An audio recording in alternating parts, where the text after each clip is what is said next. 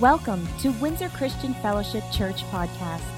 Our church vision is to win generations to Christ, connect them to his master plan, empower them to succeed, and grow the kingdom of God. For other podcast resources or more information about Windsor Christian Fellowship, please visit us at www.wcf.ca.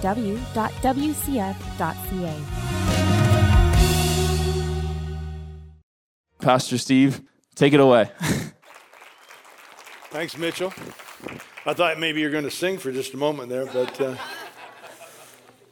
you know, I have, a, I, have a, I have a theory. You know, have you ever been to um, a child's, uh, a little child's program somewhere, and they all sang poorly, but everybody cheered? I, I think that's what heaven does. It's not about whether you can sing good enough to be on the platform. It's the fact that you will sing, off key or whatever because uh, we have a perfect God who has perfect pitch. And, he, and I think he hears everything in perfect pitch. So, just a theory I have, um, but I'm going to stick with it. It's a great uh, privilege to be with you here this weekend. Great to be with you. Love the time of worship. Uh, I'm going to refer to uh, a couple of those songs actually a little bit later. But, um, you know, we're going we're to talk about that scripture just by way of opening today that was read for us uh, in Second Chronicles. But let me give you a little bit of a um, background to this to this uh, story that we read about Jehoshaphat, because uh, his father was Asa. And uh, Asa was facing an army of one million and plus 300 chariots thrown in. And uh, that was like tanks in those days.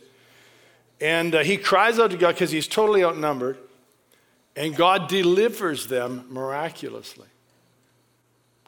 The next time uh, they get attacked, he starts a deal with the king of Assyria, looks to the king of Assyria for help. The first time he cries out to God, actually, I should read that one verse for you in chapter 14, verse 11. This is what Asa cried out to the Lord his God. He said, Lord, it's nothing for you to help, whether with what? You've maybe heard this piece before, with many or with those who have no power.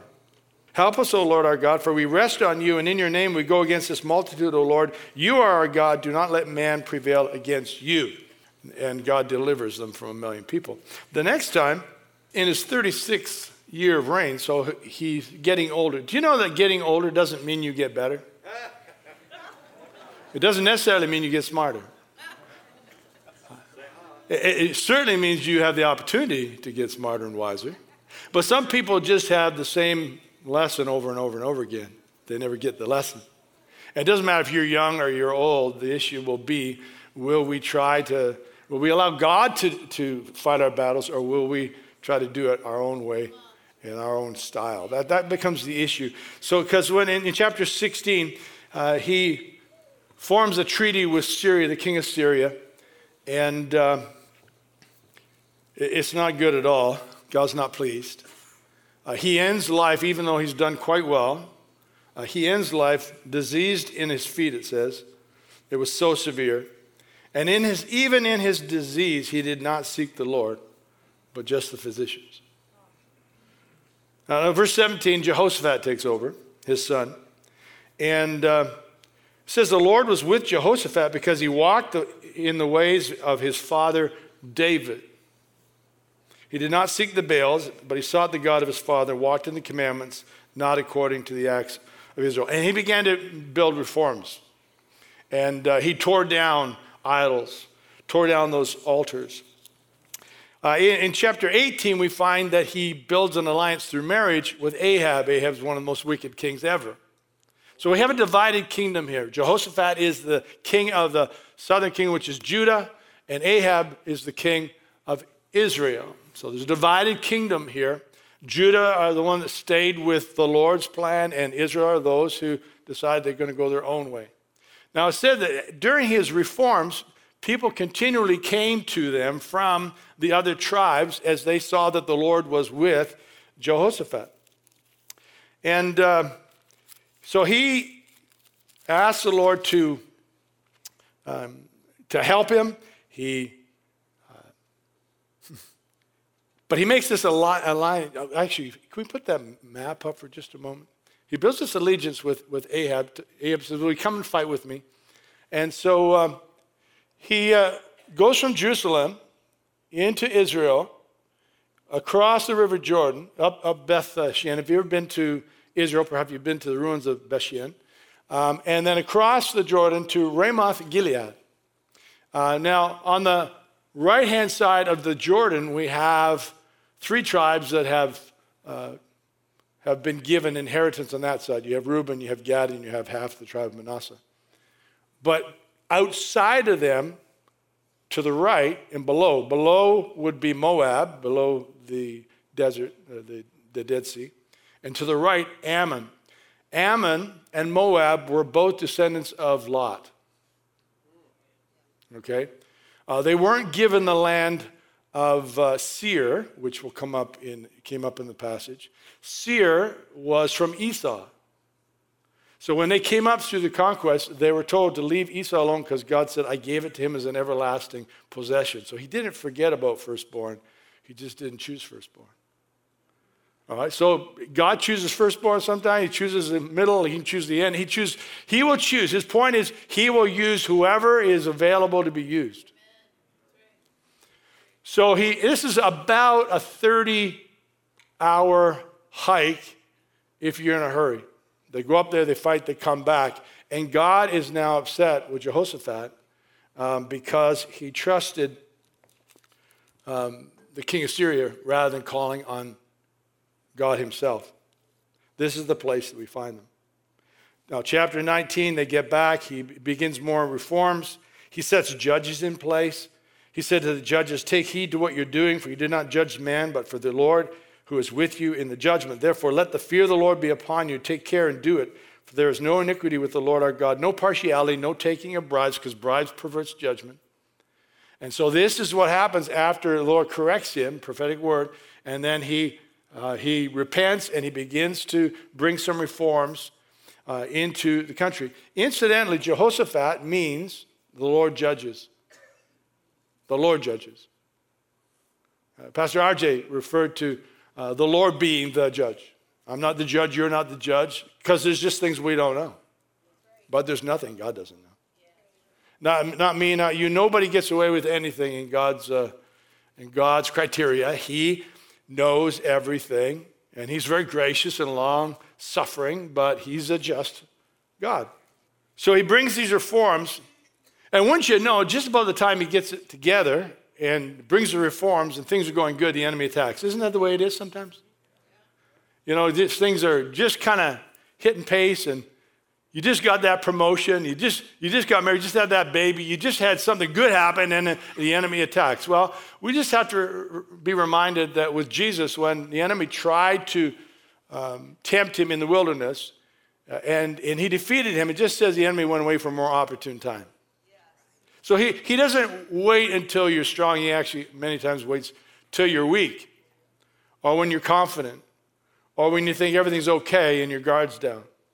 Uh, so that, that's the enemy that, that, we, that we fight against. But that's the backdrop to this. And in chapter 20, we find them being faced with Moab and Ammon, uh, who are coming against them, uh, distant relatives.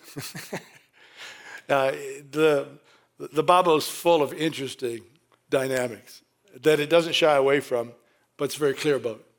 It gives us all hope because all God has to deal with is imperfect people like me and you. So he talks about not fearing the enemy, but fearing God. The, the test of fear, to find out if you're afraid of what harm might come upon you or the fear of God, is by whether you worry or worship. That's the test. So, a lot of fear going around these days, and I will do a lot of things. Um, I may choose to do a lot of things, but none, none out of fear. Can't afford to make that decision out of fear. You know, you can, you can be cautious, you can be careful about this, you can be, okay, let's take a look at that again. I may do, but not out of fear. All right, uh, we're supposed to have the fear of the Lord, which is, means I'm in awe of God, which is where worship comes in. Because we won't worship because everything's cool and everything's great and everything's awesome and everything's the way we thought it would be. We worship because God never changes. We worship because we are stronger in worship. So he sets himself to seek the Lord, proclaims the fast, In humility, he, he expresses both his lack of power, that the problem's too big for him, and his lack of wisdom. We don't know what to do. That's pretty good. If you just go, you know, this is too big for me, and I don't know what to do, but God, you're always strong. Nothing's too big for you. And you have all the wisdom that we need. So then the word of the Lord comes don't be afraid, don't be dismayed, battle is yours. Now, it does tell us to do something. And it always comes down to doing what God said, hearing his voice, doing what he said. And he says, position yourself, stand still. I mean, there, that's a battle. Come on, you guys with the swords. Like, keep your swords in your sheath. Just stand there. Position yourself for battle, but stand there. Don't do anything. That, that is hard, particularly for some of us guys that are kind of prone to action. Well, let me fix it. Let me get it. Come on, let's get on with this thing, you know? And God just says, position yourself, stand still. That is spiritual warfare. Just to, just obey the word of the Lord. See the salvation of God. Don't be in fear and don't be dismayed. Tomorrow, go out against them. He didn't say, stay home and I'll do it for you. He said, get out there. Stand ready for the battle, but watch what I do. They bowed and worshiped, they stood and then praised the Lord loudly, right? You notice that? This word loudly means is praise is halal which means to make a show, rave, be clamorously foolish, and to make a boast in the Lord. Oh, you may be stronger than us, but you're not stronger than our God. Yeah, It's just, and on and on and on. I heard you, Kim, in, in worship, you know, shouting. That's exactly it. It comes out of the inside, and it's not just because we feel like it, it's because we, we know something gets released in the shout. I heard people shouting over here in worship at one point in time. All right, it's not just a, a shout, it's a shout of trust. Shout of trust. it's what's behind the shout. It's what's behind the words that are coming out of your mouth. Believe in the Lord your God and you shall be established. Believe in his prophets and you shall prosper. This word prosper means to be pushed forward in your assignment. First mention that word is in Genesis chapter 24, verse 21, when, when uh, when, when Abraham sends a servant out to find a wife for his son. And his prayer is that his servant would prosper. In other words, the assignment, you'd be accomplished in your assignment. God desires that you accomplish the assignment he put on your life. So he'll prosper you in that, whatever you need to do what God called you to do. And it's different for us, it's different for all of us. But this word believe is an imperative, it means it's a command. Believe. Believe on the Lord. Believe in what God has said, and you will prosper in your assignment. And he pointed singers to praise God. The words used here are different words. Halal means to boast, right? Yada is hands to the Lord, hands up to the Lord. Then there's ranah, which means to uh, shout with a loud, shrill shout. Splitting the ears is the implication. And then Tehillah. Tehillah is that new song of the Lord uh, worship leader said, well, it wasn't really a song. No, it was a song as soon as she sang it. It was a song, not a song anybody else knew, not a song she'd even heard before, but it was a song came out of her, a new song came out of her. That's Tehillah, spiritual songs that are not just thought up in the head, but come out of the spirit. The place that they ended up for this battle was in the valley that they thought would be their end. But the name of this valley is the Valley of Blessing. Could it be sometimes that when we think it is the end, it's a valley of blessing, which is a new beginning? Could that be? So the place they thought was their end became the valley of blessing, and they returned with joy and rejoicing over their enemies, for the fear of the Lord was on all the kingdoms around them. Now, just, just a reminder, we've been in a series on warfare, spiritual warfare. 2 Corinthians 10, 3 to 6 in the Amplified. For though we walk in the flesh as mortal men, we are not carrying on our spiritual warfare according to the flesh and using the weapons of man. The weapons of our warfare are not physical weapons of flesh and blood. Our weapons are divinely powerful for the destruction of fortresses we are destroying sophisticated arguments and every exalted and proud thing that sets itself up against the true knowledge of God. And we are taking every thought and purpose captive to the obedience of Christ, being ready to punish every act of disobedience when your own obedience as a church is complete. And from Ephesians 6:12, we do not wrestle against flesh and blood, but against principalities, against powers, against the rulers of the darkness of this age, against spiritual hosts of wickedness in the heavenly places. The issue is sometimes the enemy influences people, and we see faces and we see people, but that's not the problem. We lose sight of a kingdom of darkness, a kingdom uh, uh, of evil that is still rebelling against the kingdom of light, but is already lost.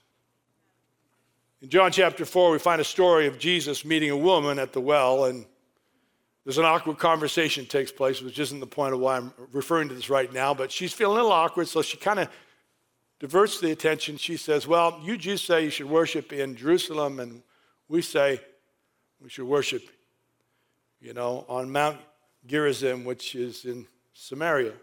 There's this whole struggle against the Jews in Samaria. But they were all, they were all family. In fact, we're all family. We all came from the same seed. There was just no one in his family. That's it. We're all, we're all back to there somewhere. God loves people. Um, but anyway, she, she gets in this argument do we worship here? Do we worship there? Do we go here? Do we go there? And, and he said, There's a time coming now is when true worshipers will worship the Father in spirit and in truth. For the Father is seeking such to worship him. God is spirit, and those who worship him must worship in spirit and in truth. The hour is coming now is when it's not about there or here, but it's everywhere you are. And God's looking for true worship. He's not listening for the sound of worship. He already has that. Heaven is filled with worship. He has that. He's looking for worshipers. So, what, what makes a worshiper? See, worship brings the manifestation of his presence. Just a reminder, a couple things. The omnipresence of God is the fact that God is everywhere. And by faith, we know that He's always with us. When you came to church this morning, He was with you. You're sitting here right now, He is with you. When you leave today, He will be with you. If you're a Christ follower, then the presence of God is with you everywhere. Even when you feel like you're alone, you're not alone.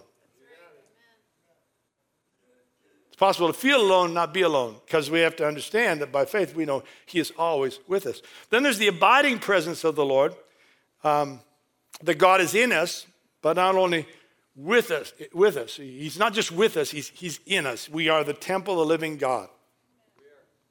So he's everywhere, but he's also in us. And then we have the tangible presence of the Lord. You ever been somewhere sometime you just sense like God's here? Well, it wasn't like he wasn't there. So, what's the difference? Well, there's a connection of the presence of God with our natural senses often in a time of worship. And worship is broad. Worship is prayer. Worship is reading your Bible, and all of a sudden it comes off the page and the Holy Spirit reveals something to you. Worship is broad. Worship is anywhere that we're not trying to lean to our own understanding, we're acknowledging the presence of God and trusting Him. Worship is broad. Some people, you know, want to want to bail on worship. They just say, "Well, I'm not a singer." Well, singing is a big part of it, but it's not the only part of it um, and it's not all of it. But, um, but it's certainly important, and that's why I say it doesn't matter. If you have a voice, you should use it and sing. And if you have to, you know, sing off, I'm not, I'm not making this comment on anybody, but you have to sing off to the side somewhere because you don't bother people and distract them from worship. You go do it. Go do whatever you got to do. I'm teasing a little bit. I told you already, I believe God hears it perfectly. That's what matters. You know, when I when I would dance, sometimes my kids, my daughter, my oldest daughter is actually a dancer, and she said, "You don't dance that great." I said, "Well, God likes it." Because I'm not. I know I'm not a dancer. All right, but that means doesn't mean I can't dance. You know, I have two two new hips. I, about five years ago, I got a double hip surgery uh, in a week, and, and I had to learn how to walk again. Uh, and I can dance, but I, not quite like I Used to, I don't test them like I used to, but but the issue is, am I willing? Am I willing? You know, I think what God looks for is will we respond in worship any way the Holy Spirit says respond? And He just may challenge you out of your comfort zone. The first time I ever danced before the Lord in worship was at a full gospel men's retreat. That night I came back home. I was leading worship at our home church. And I'm leading worship, and the Holy Spirit said, Dance. And I said, No. He said, Dance. I said, No. I said, My wife's sitting right there. She's going to think I'm crazy. He said, Dance. I finally danced. And it was quite amazing, but it impacted the people. And I totally did not realize we had a little dinky platform, cords everywhere and I didn't trip on anything, which was a miracle in itself. Trust me, it's a miracle. But, but God used it to break through. And actually, the way I broke through was I, I leaped. That's how I started. Because I had to get these feet off the ground because they were glued to the ground. I did not get raised that way in a Baptist church, you know. This, we were not a dancing Baptist church. Although, although, although, although, I will say this, you know, there, we did do a youth service one day and we sang really old song called uh, Lord of the Dance. The Lord of the Dance, said he. And we all danced down the aisle, arm in arm, and we thought they're to, the old people in the church are to get, they're, not to like this. The old people, they thought it was awesome to see such energy in the young people. It was all those middle aged ones.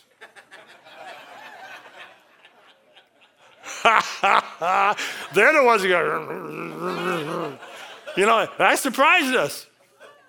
Ah, I digress. you know, but you need to you need to be prepared to worship God however the Holy Spirit invites you to. And you know, as long as you're not distracted somewhere else. But if if everybody is quiet, this is a hint. Everybody else is quiet in that moment. We had a couple of this morning, just soft moments. Start off, Jesus, you're the center of my life. Oh, I can't sing that. Do you want it to be true? Then, then sing it. Amen. Then sing it in a quiet moment. That is not the time for a shout. When you're shouting, you can be quiet. When everybody's shouting, you can be quiet. It won't distract anybody. Just don't let your worship distract someone else. So when, when most people are, are shouting, you can be quiet, a little more reserved. You can clap your hands. You can shout loud. You can shout soft. You know, you can, you're not going to distract anybody, but if there's a, a sense of the presence of God and there's a quietness comes on everybody, not the time to shout, please, okay? I'm just saying, I'm just saying. David was a warrior. David was a warrior who knew how to worship instead of worry. If you go through the Psalms, and they'll help you, if you've ever had a problem before in your life, reading of the Psalms will help you. If you're looking to see how David handled it, he was a leader who worshiped, had a lifestyle of worship. I won't go into it this morning, but um, in Psalm uh, 143, David talks about being overwhelmed in his soul. Overwhelmed in his soul. And uh, he says, I'm persecuted, uh, been crushed, I'm overwhelmed. But then he says, I remember. I remember the Lord. I meditate upon your word. I muse, using New King James. I muse. I, I, I run it over in my head. And then he says, I lift my hands. He worships. So he gets out of it. That's how I've had to get out of it. Perhaps you've had to get out of that way. It, it, it's, a, it's a place of, yeah, you're overwhelmed. But when the Spirit overwhelms you, the love of God overwhelms you, the mercy of God overwhelms you, uh, you, you, you, you remember what you forgot. It's always a problem when somebody says, Yeah, yeah, I know that. I can't tell you sometimes I come off the platform and somebody says, Yeah, yeah, I heard that before. Well, that's interesting because I never preached that message before. So you can't, you can't hear if you've already determined you know it. I was a church kid. When I, I got away from the Lord for a year, got back with the Lord, and my Bible, it seems like I knew everything. It seems like I, I read it all, I knew I didn't read it all. So I just changed the translation, and all of a sudden the Bible came alive. It was not a problem with the Bible, it was a problem with me. Thought I heard that, thought I knew that story. Well, I knew lots of stories, but I didn't necessarily know the truth or the revelation of what it was.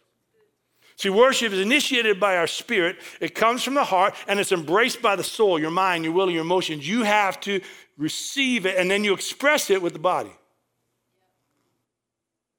It comes from spirit. Spirit's always saying, Spirit what? Is willing. Flesh is weak. Spirit is willing. Spirit's saying, worship, worship, worship, dance, dance, dance. Lift your hands, lift your hands, clap your hands. Oh, that's good. Say amen. Not me, not me. Because the brain, the brain, the soul, the mind, the will, emotions has to embrace it and say, okay. And then the two of them just tell the body, line up and do it. You know, worship is about spirit and truth, sincerity and reality, sincerity and transparency. Those are the words it talks about. What, God, what makes it a song worship is when you're transparent with God and you're just real with Him. David is telling God the very worst, how he really feels, even about his enemies. And then he allows God's word, which he's hidden in his heart. Psalm 119 talks about it. Your word have I hidden in my heart that I might not sin against you. Then the word speaks to him, instructs him, and reminds him, and he begins to worship and trust God rather than himself, rather than his own ideas, rather than what he feels like doing. You ever felt like doing something that is a really good thing, you didn't do it? Let me flip that around. Ever done something, said something you wish you had not done? There's three things in worship, both personal and corporate, that I want to I want you to grab a hold of this one that happened because you know there's been times that that I have had to worship myself out of a funk, uh, out of discouragement, out of depression, really. Um, and I've had to worship, and, and, and it works and it happens. But I want to do three things, they're not an exclusive list, but three main things that happen, whether we do this personally at home or corporately when we get together, and why it's so important for us to corporately gather together. The, the reality is, as we come together corporately, we get to enter into each other's uh, lives, world, uh, worship. Um, when we get together, you know, here's what, here's what Paul said. I use this scripture because it's just a simple way to say it. Romans 12, 15 says, Weep with those who weep, rejoice with those who rejoice. Maybe it's news to you, but every time we gather together corporately, there's people who are weeping and there are people are rejoicing. Every time. Uh, there's going to be people who are ready to worship, can hardly wait to worship, and there's people who are going, I hope they don't sing that song. You know, because that's where we are. But we have an opportunity to fight for each other in worship. Because guess what? The day that I come, the day that I come, and I'm just barely got myself because I almost listened to the lie that says, You're, you had a a bad week, a lousy week, you should just stay home. Not even worth you showing up. Nobody wants to see you anyways. Nobody ever would remember you were there, you weren't there. You should just stay home. On that day that I got myself together with the people of God, I needed you to worship, and your faith got on me. And I thought, well, just maybe, just maybe God will still do this again. Just, just maybe. Just maybe. You know the best songs are? I think the best songs are the ones we did it today. Every, everyone on this list, girls. Whoever did the list and brought the songs together. I love you, Lord. We start off with that. A little, you know, little, little quiet start, but it meditative, getting us focused, getting our thoughts off here. Raise a hallelujah. Did you know that raise a hallelujah and that that um, I'm going to sing in the middle. I'm going to sing in the middle of the storm, right? Do you know that that song was written in the middle of the storm? You know the story behind that? It was written because of some people were believing for a, for a little one, little guy, to live and not die, and he lived and not died. They wrote that song in the middle of a storm. Do you know what? If you either you're either in a storm or you've just come out of a storm, we can all sing that song. We, we can all sing, uh, You Are My King. I may be excited about it. I just may be reminding myself about it. But we can sing that. All hail King Jesus. Yes, you're bigger than this problem. All hail King Jesus. Awesome. I've been praying and believing. I just got my breakthrough. Yeah, Jesus. I got. You can sing that song. You can sing Jesus at the center of my life. As a sacrifice. You lay it down. You just come, okay, God. Oh, no, not with the week I had. I, that argument I just had with Beth. But I want it to be true, God. I don't feel like it's true today, but I want it, I want it to be true. God sees that in the heart. That's what he's looking for. Will you be real with me? Because I know anyways. Will you just be real. Like, what are we talking about here? When God said, Adam, where are you? He was not saying a geographical question, it was an emotional question. Where are you? He says, I'm afraid. No, God knows that. Where are you today? I'm afraid. Okay, admit it. And then realize the perfect love casts out fear. Not your perfect love, the love of God, the perfect love of God, a revelation of that, a trust in that will cast out fear. The enemy, the world knows how to get you into fear, does not how to get you out of fear. The church does. So, God help us if we stay in fear.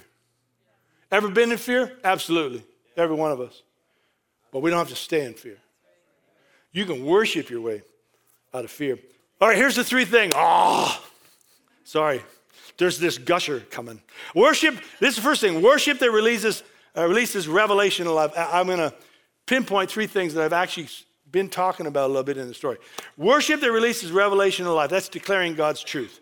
It, don't, don't declare how you feel. Don't declare what you think. Declare what you know. Declare what the word says. The, the worship, worship helps give you words that you had a hard time coming up with. That's why I love being up praying the Spirit. My words don't do, the Spirit can always pray. All right, and then my head can think better afterwards and get my words in line. You know, John 8, 31, 32, Jesus said, If you abide in my word, you shall know the truth. The truth will set you free. But it's the word that you know experientially. The word ginosko means experientially. It's what's real to you. It's true whether you believe it or not. It's only will set you free if it's a revelation to you. So, what do you have a revelation of? And you muse and you meditate to allow that internal, eternal revelation to transform us. So, personal or corporate warfare in this is it's the storms of life we discover what we really believe. Sometimes it's disappointing. Sometimes we're surprised. But that's all it is. It's just a reminder okay, now what do we need to do about this? Well, Scripture says in James 4 8, draw near to God, he'll draw near to you. It's not because he's far away, because it's, he feels like he's far away. So draw near to God. No, it's attention thing, a focus thing. Worship is all about attention and focus. What will we focus on? What will we show attention to? Uh, will I focus on my problem or will I focus on my God? And if God's your problem, he can never be your answer. It's either God's for you or he's not. I love this. Uh, Pastor RJ last week talked about the commander of the Lord's army. God doesn't pick sides, he is a side, and he says, Are you with me? and he wants to over, over, overtake everything. Love it. It's exactly the issue. We don't know enough to do that on our own. We don't know enough, simply. So we remind each other in worship what sometimes we've forgotten. You have a line that comes up and you're going, oh, oh, oh, sing that again. I needed that. You know, the best song to you is a song you wish you'd written. Oh, that's what I feel like tonight. This is what I, yes, oh, oh. You know, so we're not all going to agree on what the best song is on a Sunday morning. Do you know that? Not style wise, not word wise, nothing, because the best song to you on a, any given day is a song that speaks to your heart and expresses what you couldn't find the words for yourself. And it gives you the words. So here's what it does worship that releases revelation in life gives us victory that overcomes in Jesus. Reminds us of that victory. 1 John 5 4, for whatever is born of God overcomes the world. This is the victory that's overcome the world, our faith. Second thing, worship that pushes back the darkness. It was in one of the songs we sang today. The light is never intimidated by darkness. In Exodus chapter 10, verse 14, you'll find that one of the plagues was darkness, but then later on, it was dark everywhere except with the children of Israel. They're the only ones in the whole country that had light. And later on, 14, there's the pillar of darkness. It was, it was light to one and dark to the other. That's the world we live in. That's spiritual warfare. There's a warfare between the spirit of, uh, of darkness and the spirit of light. God Himself is light. Jesus said, I'm the light of the world. And He says, You are children of the light. Light's not intimidated by darkness. And I am the least intimidated in my life when I am in worship. When I'm in worship, because it reminds me gets my head off of where my head goes, gets my head off my feelings, and focuses me on what God's word says. You are my lamp, O Lord. The Lord shall enlighten my darkness. That's 2 Samuel 20, verse 29. Perhaps you know the words of David in Psalm 119, 105. Your word is a lamp to my feet and a light to my path. Psalm 23, verse 4, referred to as a uh, Lord's my shepherd. 23rd Psalm. Yea, though I walk through the valley of the shadow of death, I will fear no evil. Even when there's this shadow of death looming, I will fear no evil. For you are with me, your rod and your staff, they comfort me. It was a revelation to David. He had learned that through difficult times from 17 to 30 in exile.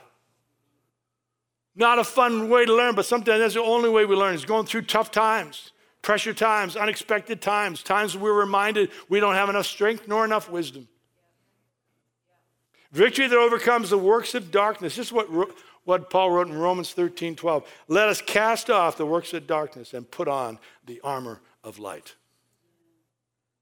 God has what? Taken us from the kingdom.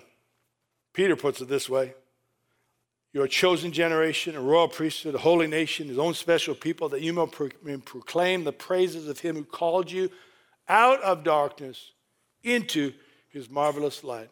When darkness comes, you just say, sorry, uh, not, not, not for me anymore. In corporate, personal worship, there's a pushing back of darkness. Maybe somebody comes in and darkness is, is, is trying to prevail over them. I went to a counselor a couple times. We've been to this uh, counselor in the U.S. and um, deals with, with ministers and just helping us. We wanted to kind of assess and see where are we at for this next phase of life. How are we doing? And he warned me because I can tend to be a little negative uh, on the negative side. Um, and I can go there quickly. I have to be careful. He says, Steve, you have to look out and be aware of the clouds forming, the dark clouds forming. So if you know what dark clouds forming is like, that's a good time to sing. That's a good time to put the CD on, good time to get your favorite uh, playlist out. That's a good time. When you can't read your Bible yourself, thank God you can put, push push on something and it'll start playing the word, reading to you. When you can't sing it yourself, it's a good thing you can get somebody else sing that song. You feel like singing, but you're not quite there yet. And then you're going to start mouthing the words, and then you're going to start singing, and pretty soon you'll do, you'll do what you know to do, but you couldn't do in your own strength. That happens every time we get together. People come in, clouds over their head. Come on, break off the darkness. Let's let the light of God shine. Say, well, you know, I'm doing pretty good. I don't really need to go to church tomorrow because things are going good. You don't wait till things are bad to come to church. Wouldn't it be awesome if we all came because life was so good? We just came for everybody that life was not so awesome for. And we're going to worship them. I love it when people walk in the door and they don't understand, they don't know our God, but they hear our worship and they go, I don't know what's going on here, but man, these people are serious and they sure love their God. Wow, that is kind of like strange, but good strange. Good strange. Here's the third thing worship changes the atmosphere. It's called living in His presence, but it changes the atmosphere. You know, in the presence of God, you don't have to be strong. I had a couple in my office one time, and she was a strong leader, and she was, she was leading, and he always came with her when they came to see me. And, and we would talk, and she started sharing, and I started talking, and she started crying. She goes, ah, I don't know what it is. Every time we come see you, I cry. And I said, oh, I know what it is. I didn't know. I just came out of me. Oh, I know what it is. She says, What's that? I said, It's because you don't have to be strong here. Everywhere else you're leading, and you have to be strong. And her husband's nodding his head, going, Yeah, that's, that's really good. It was. It was the Holy Spirit. I, I've repeated it many times after that, but I didn't initiate with me. But see, in the presence of God, you don't have to be strong. In fact, the more we're willing to admit our weakness, the stronger He becomes in us in truth. Let the weak say, but only the weak and those who admit their need can actually be strong in the Lord. That's a problem for a lot of us, right? We can t- pause and take a breath and we can be vulnerable. God's with us wherever we are, but we need a fresh revelation of truth. Maybe those things that were foundations, and for some of us that served God a long time, review the foundations. Remind yourself of what you know and knew better than you do now.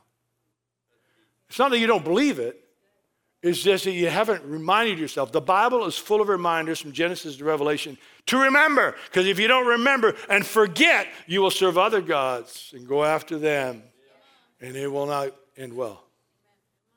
Remembering. When we celebrate communion today, RJ, Pastor RJ leads us communion, is to remember. Remember. Remember some of those things that we almost forgot we knew. Worship can remind you in that. David in Psalm 13 is a good example, but there's many of them. He first expressed his pain, then expressed his praise. You'll see it over and over again. God is never intimidated by your pain. He appreciates our vulnerability. But then it doesn't end there. He goes into praise. In Acts 16 25, one of our best examples of atmosphere changing is Paul and Silas are in jail. Not a jail like you envision today, or some of us, some people have. visited. I've visited jail. I have not been in jail, but I visited jail with my dad when he put services on, and as I worked for Bell Canada years ago. And first time I walked into the jail and heard the thing clang behind me, ooh, not a good feeling. But this is not that kind of jail. This is a dirty, musty, filthy jail. And at midnight, they're singing. And the atmosphere in the jail changes because everybody's listening. How can they, after the day they've had, be singing praises to God. What is going on? The atmosphere in the jail changes, and actually, many of the people that were listening in the household got saved. We can choose to worship rather than worry. But if you don't worship, you will worry. We remind ourselves that the victory that overcomes heaviness brings joy. Isaiah 61 put on the spirit of praise for the spirit of heaviness. This garment of praise for the spirit of heaviness. In Nehemiah 8:10, we're told, Don't sorrow today, it's a holy day. And the joy of the Lord is your strength. I don't feel like worshiping. That's a good sign. You need to. When I feel like it the least is when I need to worship the most. And as we do so, we release God's truth in our lives. We push back the darkness that wants to press in. And we change the atmosphere around us in our home, in our church, at work, in our car. Some of us have had profound worship experiences alone in the car. But it's got to make us stronger and better when we get out of the car. And sometimes it doesn't take that long. I'd like to pray for you. Father, thank you that today, Lord, you are Your word simply says you love the world. You love all people everywhere, those who know you and those who do not yet. And your love is towards them. Lord, we, we choose to lean not to our own understanding, but acknowledge you and trust you, your ways, your plans, your purposes. Father, in the middle of issues of our life, we choose to trust you. We choose to sing after a victory, we choose to sing. Before a victory, we choose to sing. Lift our voices, lift our hands. We choose to worship you and acknowledge our trust and our confidence in you.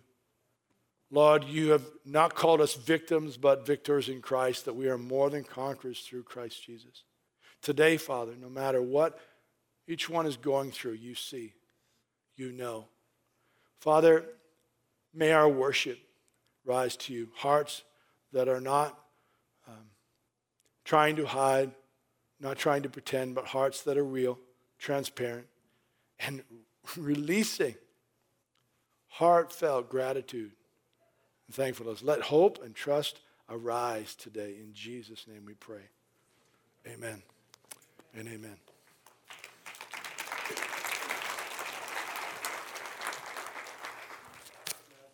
Oh. Thank you, Pastor Steve. Okay. So good. You can stand up with me. I'll remind you that you have an opportunity to sow into our guest speaker. Uh, if you're on the app, just choose the guest speaker tab. If you're using an envelope, guest speaker. If you're online, just put a note in the memo and be a blessing. How many know it's good to go, good to sow into people? It's good to sow into ministry gifts that sow into you. You know, and I was I was thinking, he said, he said today, I'm least intimidated when I'm in worship. Least intimidated. And uh, worship does does some pretty amazing things in our lives when we purpose to give a sacrifice of praise, even when you don't want to. So I was, I was, I was meditating on that as he said that at the end. Uh, it pushes back the darkness, it changes the atmosphere. And some of you in your mind right now, you're in prison. Your mind is locked, and you need to worship. You need to release. And, and as you surrender to Christ in obedience and start worshiping the King, you'll find that it's going to unlock the prison in your mind. And you'll be able to release forgiveness, and the resentment will start to flow away because the Spirit of God's going to come in and it's going to push back the darkness. It's going to change the atmosphere in your mind. And the atmosphere in your mind is going to determine the atmosphere in your life. But worship's going to set the tone for that. So as we come to the table today, Father, I thank you for the bread in our hand. I thank you for the ministry of the word today. It's gone into good ground in our hearts. Let it produce much fruit. Father, transform us from the inside out. And as we come to the table together, Lord, we remember your sacrifice.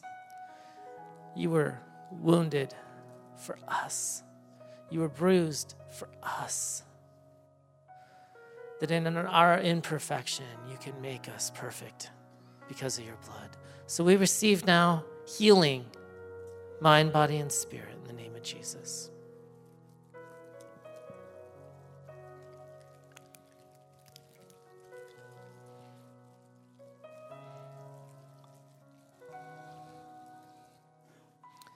And Father, even as I'm listening right now, I feel some are even challenging that say, I'm not in prison in my mind.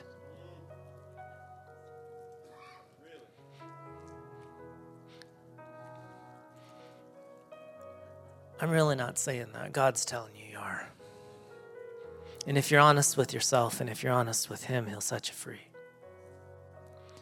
Fathers, we have the cup in our hand. The blood of Jesus is powerful, it cleanses us from sin.